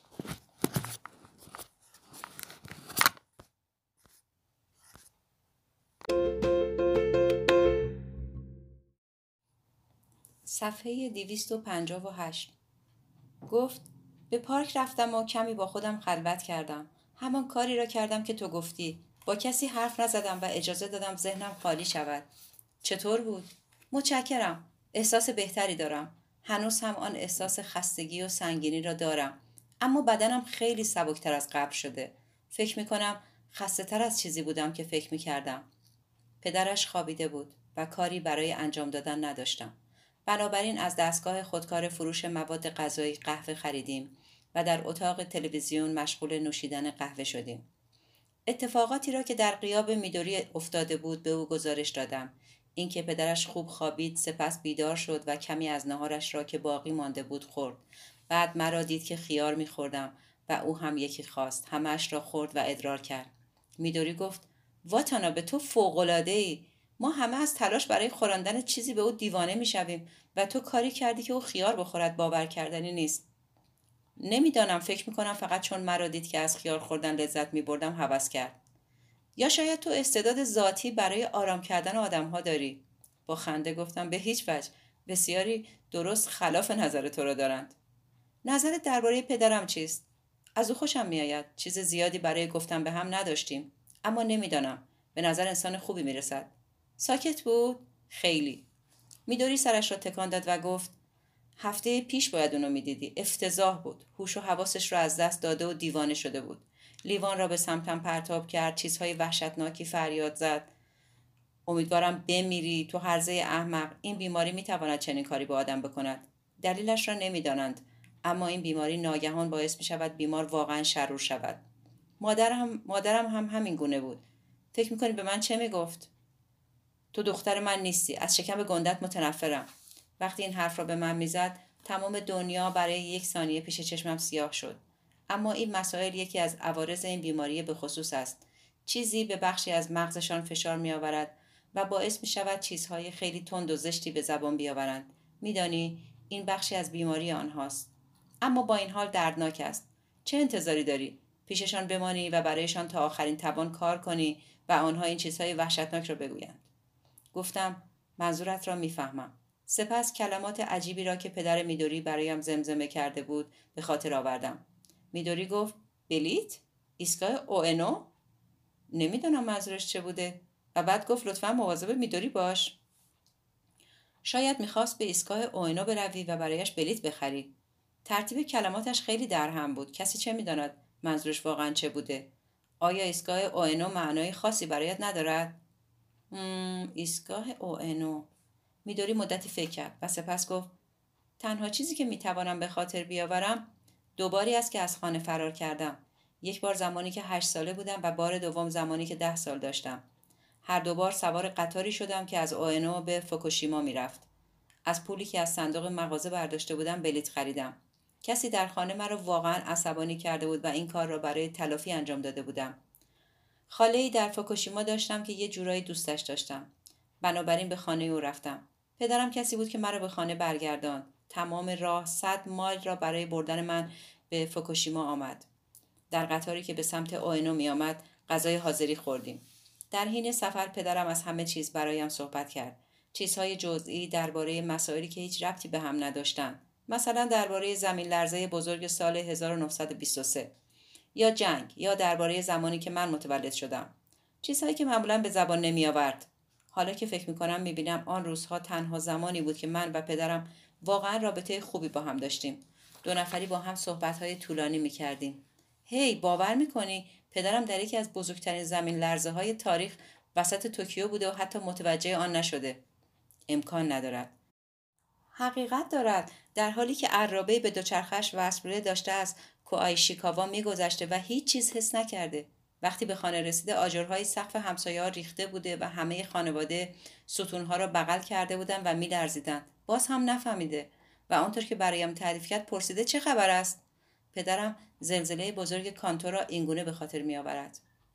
خندید. همه داستانهای قدیمیش اینطوری هستند. هیچ درامی در آنها نیست. انگار در همه آنها در حاشیه بوده. نمی‌دانم. وقتی آن داستانها را تعریف می‌کرد به نوعی احساس می‌کردی در پنجاه یا شست سال اخیر هیچ اتفاق مهمی در ژاپن نیفتاده. شورش افسران جوان در سال 1937 جنگ جهانی. در همه آنها مانند آن بود که بگوید آه بله حالا که به آن اشاره می‌کنی فکر می‌کنم چیزی شبیه به این اتفاق افتاد. خیلی خنده دار است. خب به هر حال در قطار هنگامی که داشتیم از پاکوشیما به اوئنو برمیگشتیم جسته و گریخته این داستانها را برایم تعریف کرد و همیشه هم در پایان می‌گفت میدوری این نشان می‌دهد که آسمان همه جا یک رنگ است. آنقدر جوان بودم که چیزهایی مانند این مرا تحت تاثیر قرار می‌داد. پرسیدم این خاطره ای است که از ایستگاه اوئنو داری؟ میدوری گفت بله واتانابه. تا به حال از خانه فرار کرده ای؟ هرگز. چرا؟ کم بود قوه تخیل. هرگز به ذهنم نرسید فرار کنم. میدوری گفت خیلی عجیبی. سرش را کچ کرد. چنان بود که گویی واقعا تحت تاثیر قرار گرفته. گفتم نمی‌دانم. خب به هر حال فکر می‌کنم پدرم سعی داشته بگوید که می‌خواهد تو از من مراقبت کنی. واقعا؟ واقعا. این چیز را می‌فهمم. غریزی است. خب بگو ببینم تو چه جوابی به او دادی؟ خب نمیفهمیدم چه می‌گوید. بنابراین فقط گفتم بسیار خب نگران نباشید. من هم مراقب میدوری و هم مراقب بلیت خواهم بود. به پدرم قول دادی. گفتی از من مراقبت می‌کنی؟ با حالتی بسیار جدی مستقیم به چشمانم خیره شد. سریع حرفم را تصحیح کردم. آنطوری که نه. واقعا نمی‌دانستم چه می‌گوید و با لبخند گفت نگران نباش شوخی کردم. عاشق شوخی کردم با تو هم قهوه ما را تمام کردیم. و به اتاق بازگشتیم به نظر می رسید پدرش خواب باشد اگر به سمتش خم می شدی می توانستی صدای تنفس یک نواختش را بشنوی. هرچه عصر به شب نزدیکتر می شد نوری که بیرون از پنجره بیمارستان بود بیشتر رنگ نور ملایم و سبک پاییزی به خود می گرفت. دسته ای از پرندگان که روی سیم برق بیرون نشسته بودند و استراحت می کردند پر کشیدند و رفتند. من و میدوری در یک گوشه از اتاق نشسته بودیم و تمام مدت آرام صحبت می کردیم. میدوری کف دستم را خواند و پیشگویی کرد که تا 105 سالگی زنده میمانم. سه بار ازدواج می‌کنم و در یک حادثه رانندگی میمیرم. گفتم زندگی بدی نیست. وقتی پدرش بیدار شد ساعت از چهار گذشته بود. میدوری رفت و کنار بالشش نشست. عرق روی, عرق روی پیشانیش را پاک کرد. کمی آب به او داد و درباره سردردش از او پرسید. پرستاری آمد و دمای بدنش را اندازه گرفت. میزان ادرارش را یادداشت کرد. و سرمش را بررسی نمود. من به اتاق تلویزیون رفتم و کمی فوتبال تماشا کردم. ساعت پنج به میدوری گفتم باید بروم. به پدرش توضیح دادم. الان باید سر کار بروم تا ساعت ده شب در یک کاست فروشی در شینجوکو کار می‌کنم. پدرش چشمانش را به سمت من برگرداند و سرش را به علامت فهمیدن کمی تکان داد. میدوری که برای بدرقه تا کنار میز پذیرش آمده بود گفت هی hey, واتانابه نمی‌دانم چطور بگویم. واقعا به خاطر امروز از تو ممنونم. گفتم کار زیادی نکردم اما اگر توانستم کمکی کنم هفته بعد هم میآیم. دوست دارم دوباره پدرت را ببینم. واقعا؟ خب در خوابگاه کار زیادی ندارم و اگر اینجا بیایم می‌توانم خیار بخورم. میدوری دستانش را به هم گره کرد و با پاشنه کفشش به کف اتاق ضربه زد. سرش را کمی خم کرد و گفت دوست دارم دوباره با تو نوشیدنی بخورم پس فیلم دیدنمان چه می شود؟ خب اول فیلم می بینیم و بعد با هم نوشیدنی می خوریم و درباره همه چیزهای چندشاور معمولی هم صحبت می کنیم. اعتراض کردم. این من نیستم که راجع به چیزهای چندشاور صحبت می کنم. تو هستی. به هر حال در مورد این چیزها با هم صحبت می کنیم. مست می کنیم و با هم خوش میگذرونیم. آهی کشیدم و گفتم میدانی بعدش چه اتفاقی میافتد؟ سعی می‌کنم این کار را انجام دهم اما تو من اجازه نمی‌دهی. درست است؟ از بینیش صدایی درآورد و خندید. گفتم به هر حال دوباره صبح یک شنبه بیا دنبالم. با هم اینجا میاییم با لباس مناسبتر؟ گفتم قطعا. اما یک شنبه بعد به بیمارستان نرفتم. پدر میدوری جمعه صبح مرد. میدوری ساعت شش و نیم صبح زنگ زد تا این موضوع را به من بگوید. پیجر خوابگاه اعلام کرد یک تماس تلفنی دارم. ژاکتی روی پیژامم به تن کردم و به سمت لابی دویدم. باران سردی به آرامی در حال باریدن بود. میدوری با صدای آرام و خاموش گفت پدرم چند دقیقه قبل مرد. پرسیدم آیا کاری از دستم برمیآید گفت متشکرم واقعا کاری نیست به مراسم تدفین عادت داریم فقط می‌خواستم بدانی آهی از بین لبانش بیرون آمد به مراسم خاک سپاری نیا. خب از این چیزها متنفرم. نمی‌خواهم تو را آنجا ببینم. گفتم می‌فهمم. واقعا مرا به تماشای فیلم می‌بری؟ البته که می‌برم. از آن فیلم های واقعا منزجر کننده کاملا در این باره تحقیق می‌کنم. گفت خوب است. زنگ می‌زنم. و گوشی را گذاشت. یک هفته گذشت و هیچ خبری از میدوری نشد. نه تلفنی نه نشانهای در کلاس درس. هرگاه به خوابگاه باز میگشتم امیدوار بودم پیغامی از طرف او به دستم بدهند اما هیچ پیغامی نرسید. یک شب سعی کردم به قولی که به او داده بودم عمل کنم اما نتوانستم. بعد به ناوکو فکر کردم اما تصویر ناوکو هم کمکی نکرد. به نظر مسک می رسید. تسلیم شدم. جرعه ویسکی نوشیدم. دندانهایم را مسواک زدم و به تخت رفتم. یک شنبه صبح نامه به ناوکو نوشتم. تنها چیزی که از میدوری برایش گفتم درباره پدرش بود. برای دیدن پدر دختری که هم کلاسیم است به بیمارستان رفتم و در اتاقش کمی خیال خوردم. وقتی صدای خرچ خرچشان را شنید او هم کمی خواست و با همان صدا خیالش را خورد اما پنج روز بعد مرد. هنوز هم تصویرش را هنگام جویدن تک خیارش می‌بینم. صدای آرامی از خود در می آورد. مردم وقتی میمیرند خاطرات کوچک عجیبی از خود به جای می‌گذارند. نامم این گونه ادامه یافت. بعد از اینکه صبح از خواب بیدار می شوم در حالی که توی تخت دراز کشیدم به تو و ریکو و مرغداری فکر می کنم. به تاووس، کبوترها، توتیها و بوغلموها و خرگوشها. بارانی زردی که تو و ریکو در آن صبح بارانی به تن کرده و کلاهش را روی سر کشیده بودید به خاطر می آورم. وقتی در تخت گرمم هستم فکر کردن به تو باعث می شود احساس خوبی پیدا کنم. مثل این است که تو کنارم هستی و خوابیده ای. فکر می کنم چقدر عالی می شد اگر این رویا حقیقت داشت. گاهی اوقات دلم سخت برایت تنگ می شود. اما در کل تمام انرژیم را جمع می کنم و به زندگی ادامه می دهم. درست مانند تو که هر روز صبح از پرندگان و مزارع نگهداری می کنی. من هم هر روز صبح به خودم انگیزه می دهم تا روز را بگذرانم. سی و شیش بار می چرخم تا بالاخره بیدار می شوم دندانهایم را مسواک می‌زنم اصلاح می‌کنم صبحانه می‌خورم لباسهایم را عوض می‌کنم خوابگاه را ترک می‌کنم و به دانشگاه می‌روم. به خودم می‌گویم بسیار خوب. بیا امروز را هم خوب تمام کنیم. قبلا متوجه نشده بودم اما به من می‌گویند این روزها خیلی با خودم حرف می‌زنم. شاید در حالی که به خودم انگیزه می‌دهم و انرژیم را جمع می‌کنم با خودم حرف می‌زنم. اینکه نتوانم تو را ببینم خیلی سخت است. اما اگر تو نبودی زندگیم در توکیو بسیار سختتر می‌شد. وقتی در تخت دراز کشیدم به خاطر فکر کردن به تو می توانم به خودم انگیزه بدهم و انرژیم را جمع کنم و به خودم بگویم باید یک روز خوب دیگر داشته باشم.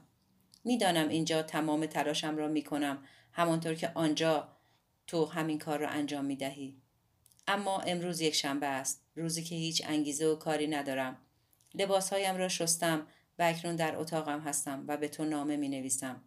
وقتی این نامه را تمام کنم و رویش مهر بچسبانم و آن را در صندوق پست بیاندازم دیگر تا غروب کاری برای انجام دادن باقی نمی ماند.